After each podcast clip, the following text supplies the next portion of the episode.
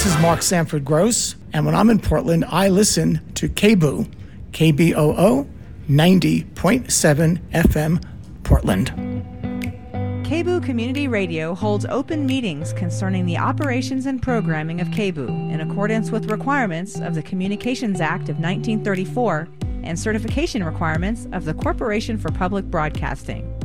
Information about KBOO Community Radio's open meeting policy is available at our website at kboo.fm. KBOO's Board of Directors meets on the fourth Monday of the month at 6 p.m. This month's meeting will be held at 20 Southeast 8th Avenue in Portland and online through a public video conference. A public link and phone number to attend the meeting virtually can be found on our website at kboo.fm please visit our website to verify if a meeting is being held. On the next episode of Voices for the Animals, we'll look into the case of a goat, a girl, and the rise of more compassionate and humane alternatives to 4 H agricultural programs. We'll be speaking with Danielle Hanush, Executive Director of LEAP Leaders for Ethics, Animals, and the Planet. It's a program that offers students the farm animal care experience and opportunities of 4 H without the selling of those animals for slaughter, which can traumatize many kids. These kids were, you know, 14, 15, 16 years old and just realizing, like someone flipped a switch, that, oh my gosh, these animals are no different than my dogs and cats at home. And now I'm knee deep in this program and I don't think that there's another option and I have to betray my friend who I have cared for. We've got your goat. on the next Voices for the Animals, Friday, November 24th at 10 a.m., right here on 90.7 KBOO FM. KBOO radio station is located in Portland, Oregon, in Multnomah County. We honor the indigenous people whose traditional and ancestral homelands we stand on the Multnomah, Kathlamet, Clackamas, Tumwater, Watlala bands of the Chinook, the Tualatin, Kalapuya, and many other indigenous nations of the Willamette and Columbia River regions. It is important to acknowledge the ancestors of this land and to recognize that we are here because of the sacrifices forced upon them. In remembering these communities, we honor their legacy, their lives, and their descendants with the forming of relationship to each other and the living world. We establish and support harmony within ourselves and set the stage for practice. Howdy, everybody. I'm Rose Maddox, and I'd like to tell you that you're listening to KBOO in Portland, Oregon, the station that I listen to when I'm in the area. Welcome to Labor Radio on KBOO Portland. I am Michael Cathcart. And I'm Elliot Gilliland. Thank you so much for joining us. Uh, we would first just like to give a special thanks and shout out to the Labor Radio Podcast Network for hosting podcasted versions of our show each month. Be sure to check that out at laborradionetwork.org. Um, so, you know, after a historic six week rolling strike across the auto industry uh, that garnered international attention, the United Auto Workers, or the UAW union, uh, has now reached tentative agreement with the big three automakers, which are Ford, Stellantis, and General Motors. Um, Ford was the first of the big three to reach uh, a deal with the UAW, which was announced on October 25th. But Stellantis and GM were not far behind that. The contract at GM, uh, which was the first to be ratified, was narrowly supported with approximately 55% of members voting in favor. Yep, and around 68% of Ford and Stellantis workers voted in favor of their agreements. Yeah. Um, according to multiple reports, the the lower GM uh, worker support was due to not getting some of the concessions they gave up Yeah. in the kind of 2008 financial crisis um, in order to support the uh, auto manufacturers. Yeah, that was a big, like, sort of a big impetus to the entire strike was kind of just trying to claw back what was lost in 2008. Um, and you know, I, obviously, there are other things and things have compounded since then, but that was a major driver of why this the union needed to strike in the first place. Uh, you know, what is it, 15 years later? 12? Yeah, yeah, and obviously we'll dive into all the agreements, but generally the the reaction has been pretty staunchly in favor of a large UAW victory. Absolutely. Um, but it appears, you know, that obviously the, some of the GM workers were hoping for more, which I think everybody was. Yeah, I suppose that's probably always the case. Yeah.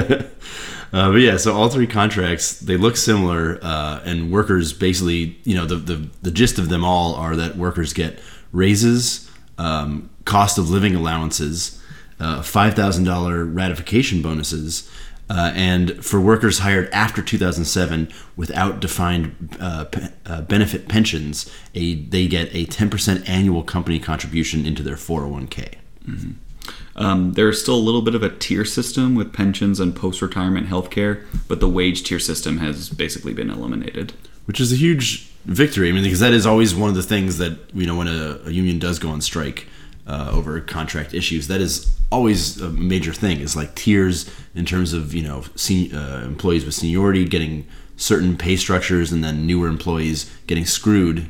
Um, So the fact that that the union you know stood on their ground on this and made sure that there was no difference between newer employees and the sort of you know grandfathered in employees. Uh, that is a major victory for them. Well, well, yeah, and, and I think the reason that happens is you know a lot of the structure of a union is the stuff that you're able to give up is for people who aren't in the union yet, Right. Right, because you don't they don't have a voting power, they don't have a base that that, that can kind of support things. So typically, it's an area where concessions happen. So it's an interesting decision. Yeah, I mean that really is that's a great point. That like it's a lot easier for the folks who are currently in the union and the ones who are undertaking the strike to say, all right, well, we got for ourselves, and therefore we we are going to do better. And yeah, it screws the people that are coming in after us, but we don't know them; they aren't here yet. So Yeah. why does it really matter? I mean, it, it's a reason why there's a rookie pay scale in Yeah. all the major sports because they basically give concessions to people who aren't in the union yet. Yeah, absolutely. And so it does really sort of point to the fact that this this is not just your this is not a strike like we've seen previously. This is a very revolutionary strike that happened. Uh, a union that is understanding the long term goals that they're trying to achieve and really, you know, trying to set themselves up to be kind of a beacon for growing the labor movement in general by recognizing that they need to roll in the people, the future workers, into the, the benefits that are being uh, fought for here by the folks who are already in the union. The UAW also secured a demand that Stellantis reopen the Belvidere plant in Illinois, which the company idled uh, in February of 2023, and they, you know, which led to the laying off of 1,200 workers. Uh, Stellantis is now planning to invest nearly five billion into the Belvidere plant, with the aim of not just reopening the shuttered parts distribution center that was there, but also building an entirely new assembly and battery plant there. Um, that you know, which would be the first uh, effort of its kind within the American industry. Um, and you know, we discussed this in you know when previously discussing the UAW strike, but uh, any future battery plant workers that are going to be working at the Belvidere battery assembly facility uh, will now be covered under the UAW's master agreement with the Big Three, which you know that is that was a major part. That was kind of a stretch that the union put out there. It was more of a public demand that they that they put uh, instead of sort of a direct demand, uh, you know, for concession from the work uh, from the companies. That basically like recognizing that the future of the auto industry is largely going to be uh, electric vehicles, and so therefore there's going to be a whole new set of facilities that are need to be designed to build those um, cars instead of you know the electric or sorry the, the gas uh, consuming cars that we already have.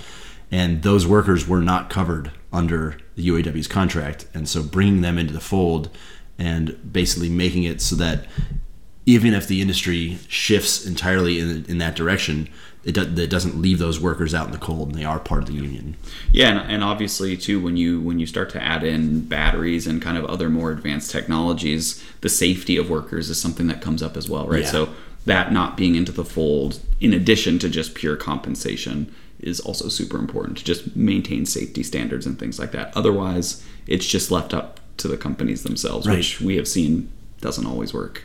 And it's like an entirely new technology. I mean, you know, electric vehicles have been around, but it is not something that you know the UAW has over hundred years plus has negotiated uh, safety regulations into their contracts and things like that, and and and that's all geared towards facilities that produce.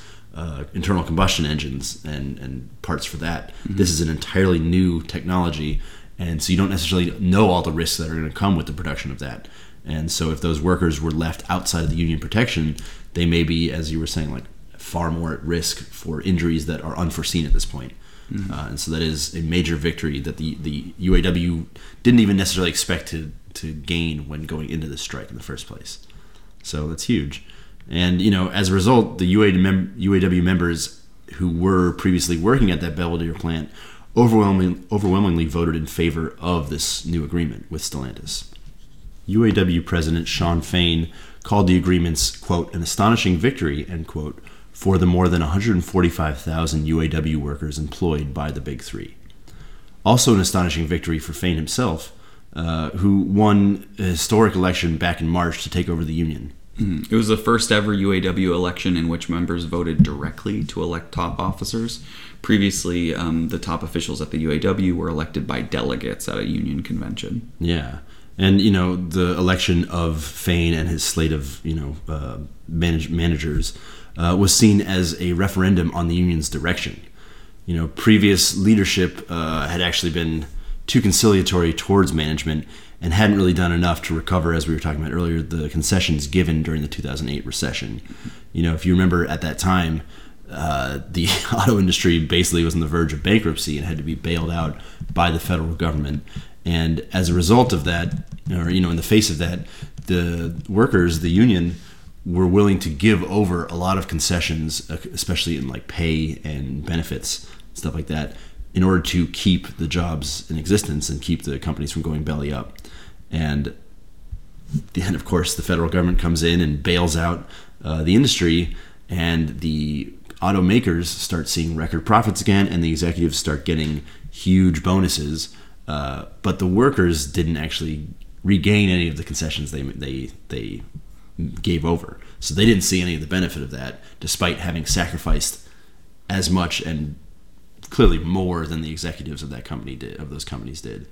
Um, but obviously, you know that's how it's going to go. If a union gives an inch, they're going to give a mile, and so that's why you know in the past decade plus since that that uh, recession, the the leadership of the union, uh, as viewed by the rank and file, just had not done enough to try and force management to give back to you know allow them to make the workers whole again, and I think that was what really led the membership to seek an entirely different set of leader, you know, a type of leadership in the in the union, and that's where Fain comes in. Yeah, but but obviously, like we were just talking about, it, it was kind of a close election, right? Yeah. I, I don't think it was kind of a, a gigantic thing, and and I think part of why Fain is bringing so much value to the UAW is not only is he bringing kind of these new strategies and directions, which, which we'll touch on, um, but I think he's also able to communicate them. Yes. Right. In so many of the articles that we saw throughout the the strike, um, there was a lot of kind of confusion among the membership of like, why aren't we striking all the way across every factory everywhere? Yes. Right. You know, like a lot of you know, so much for you know standing in unity with your other workers, but these were actually really important strategic decisions that Fain was making, right? Yeah. He brought his knowledge of the industry and the auto workers themselves, right? The value that workers bring, right? We talk all the time about replacing people with scab workers like it's going to go badly for the company. Yeah. Right? So he literally used what they bring to the table, knowledge of the business, an understanding, and he was in it for the long haul, right? They didn't strike everywhere so they could maintain the strike fund. They targeted specific plants that they knew had parts that were being used elsewhere Yeah. so he could leave people on the line, still keep them paid, but yet also affect the bottom line very greatly. And I think he was able to communicate that effectively while executing it. So, you know, I think this is, was a great showing for him. Yeah, absolutely. I mean, like the the fact that you know if you're a worker who is prepared to strike and then you were told to stand down, that can be very confusing, and like Yeah. it would require, as you said, a lot of very specific communication from the leadership to understand why it is that you are not out on strike like your brothers and sisters at a different facility. Mm-hmm. And so, you know, not only having the brilliant strategy of keeping the Uh, the automakers on their toes by not announcing which facility was going to strike until they walked out on strike. Yeah. So making them have to figure out like where it's happening all at once, mm-hmm. but also then very like just continuing to communicate that all the way through through all of your rank and file members, Yeah. so that they are on board with it no matter you know, and they're ready to strike, but they're also ready to keep going to work like that. It's a tightrope that he walked, and he did. A, he did it really brilliantly. Yeah, and, and you know, and we saw with the Writers Guild and SAG-AFTRA one of the first kind of strategies by the um, by the the kind of the content makers was, well, we're to wait them out, right? Yeah. They're not going to be able to pay rent. We saw that coming out of like quotes from the side, like Yeah. uh, you know, kind of like off the record quotes coming from presidents of the different uh, kind of big content makers. And here, you know, I don't think Stellantis or Ford or GM could have said that, right? They knew how large the strike fund was. Yeah. They knew that Fain wasn't using it for every single worker all at once, and he could go the distance, right?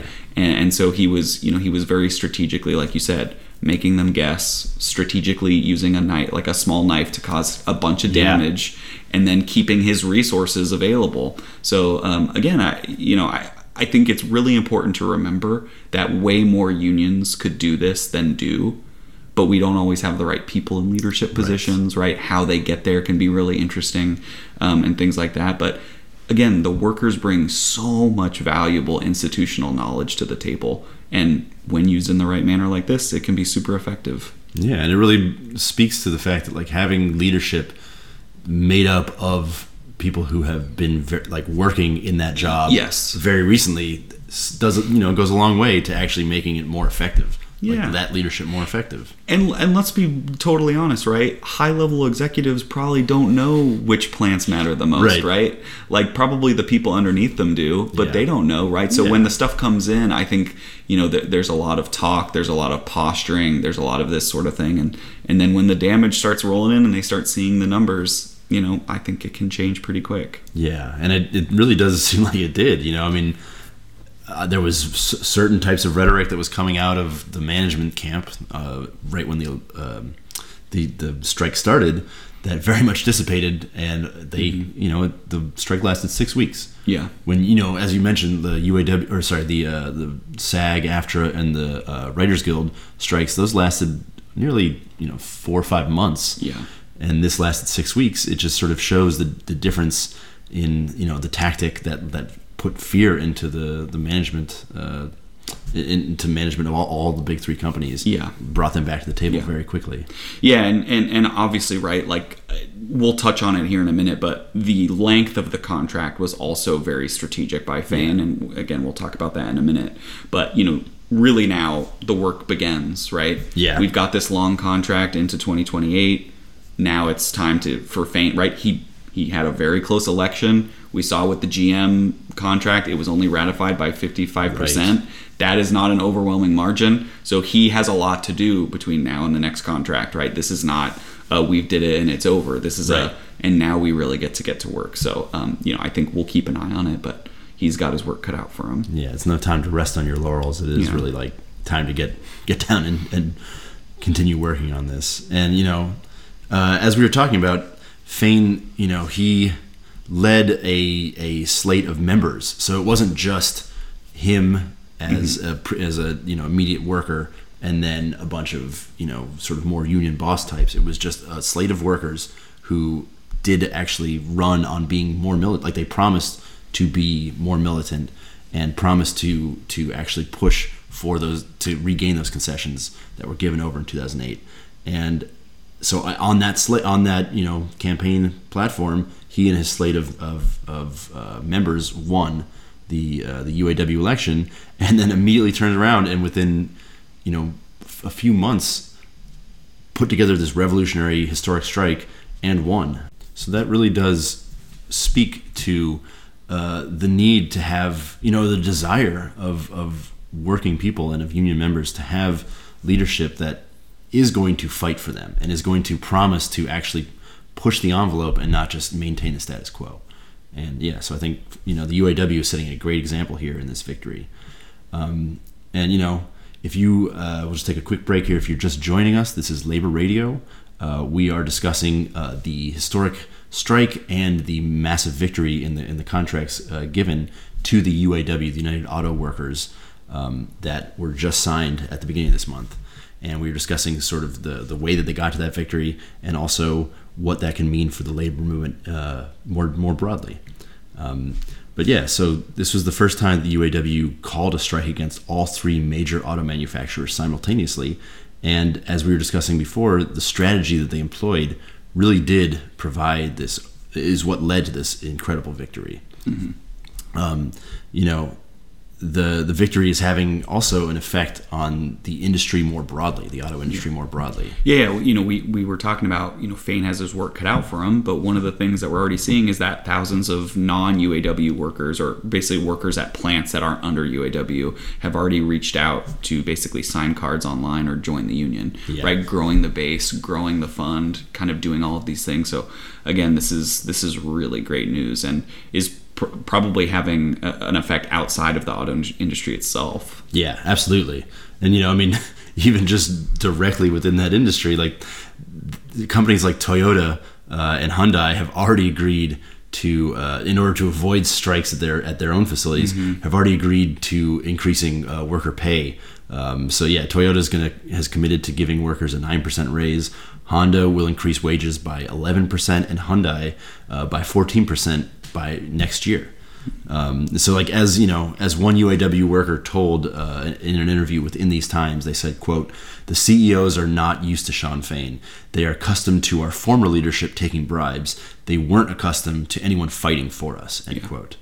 Well, and think about it too, right? I mean, if if uh, if a Toyota or a Hyundai or a Honda uh, union kind of strikes out of the blue now, I mean, this is the key production for the end of the year, Yes. right? This is Q4 is when all of these companies do somewhere around half of their sales for the entire year. Yeah. So you know, really, you know, we didn't touch on it, but Fain striking when he did too is also a very interesting timing because again, he knows the industry. Yeah. And he's striking right as the production lines are probably making a bunch of new cars for the end of the year sale. Absolutely. And so, you know, yeah, beyond just the specific victory for this one union and these sets of workers at, at these three major companies, like as we were saying, this has this this victory is reverberating throughout the auto industry and the labor movement more broadly.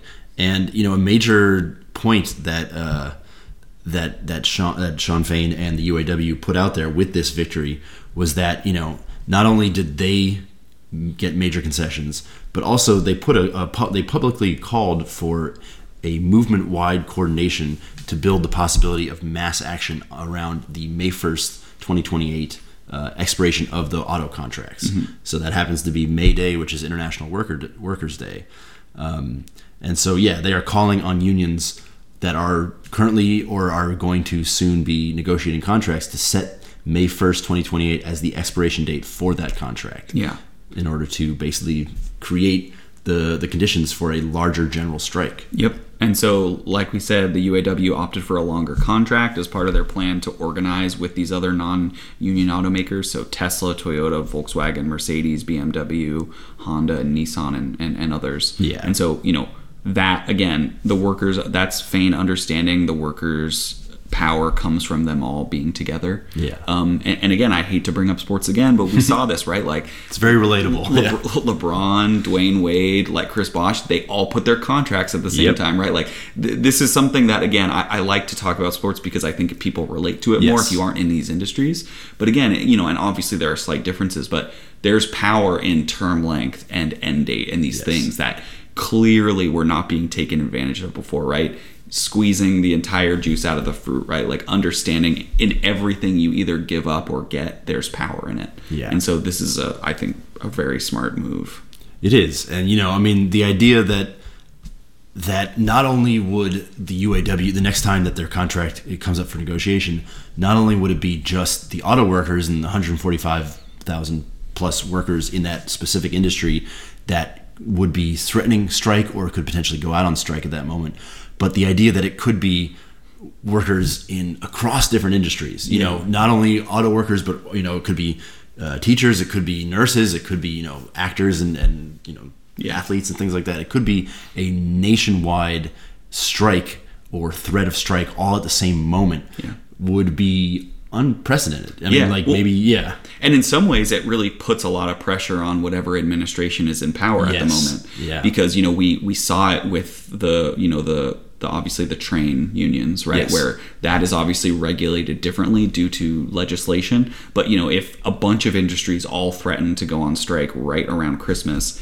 I mean that is something that.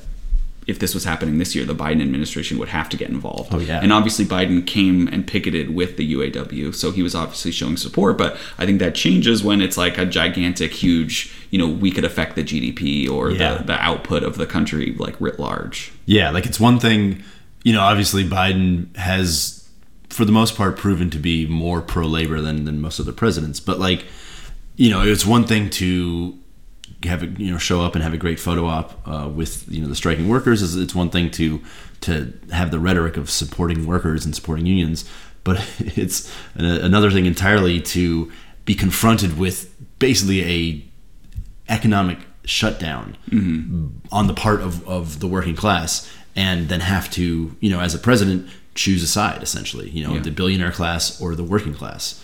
And and it would really, you know, depending on Yeah. who well, was I, I think it just yeah. brings more powerful people into the mediation, Yes. right? It puts more pressure on companies to make decisions more quickly instead of wait out other people's strike funds or wait out people Yeah. giving up and things like that. So, you know, it just I, I think generally it gets us to decisions being made more quickly, which in my opinion favors the the workers who are kind of the ones waiting. Yeah. And yeah, if, there are multiple unions out on strike, if there are, you know, hundreds of thousands of workers across different industries, you know, maybe smaller unions might not have the strike fund to keep Yeah. them out, but like there would be solidarity networks in place and maybe uh, uh, larger unions could help support those workers in smaller unions or industries that are also out on strike in solidarity with them.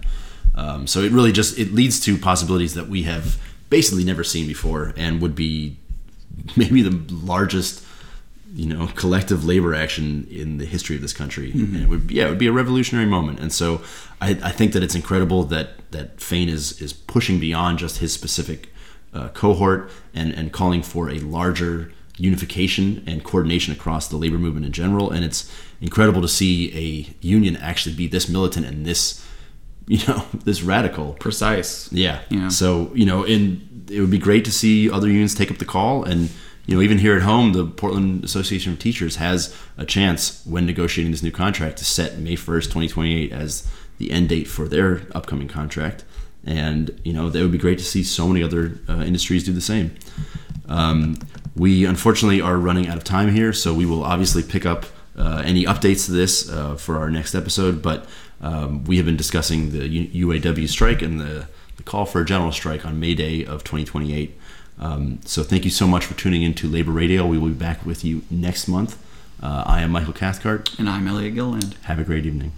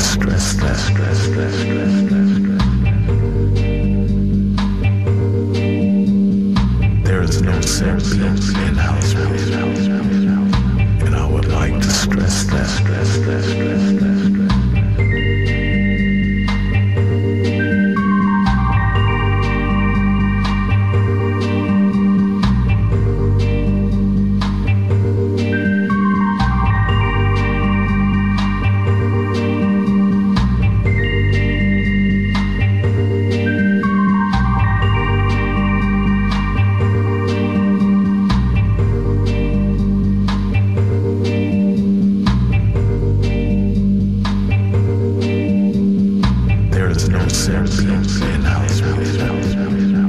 There is no sense in house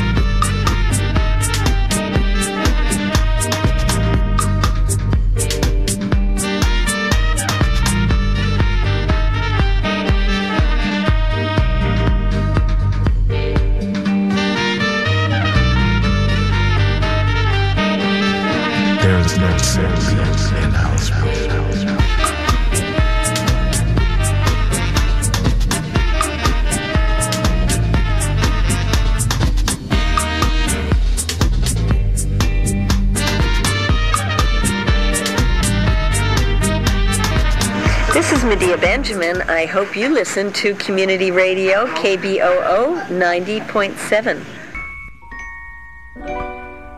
Baby, you understand me now. If sometimes you see that I'm mad, don't you know no one alive can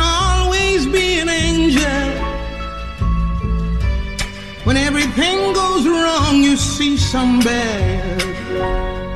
But I'm just a soul whose intentions are good. Oh Lord, please don't let me be misunderstood.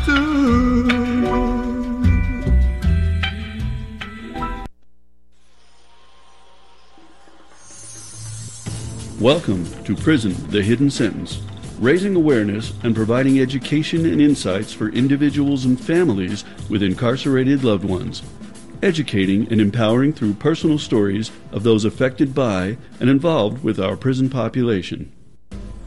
Hi, everyone. This is Julia Lazarek with Prison.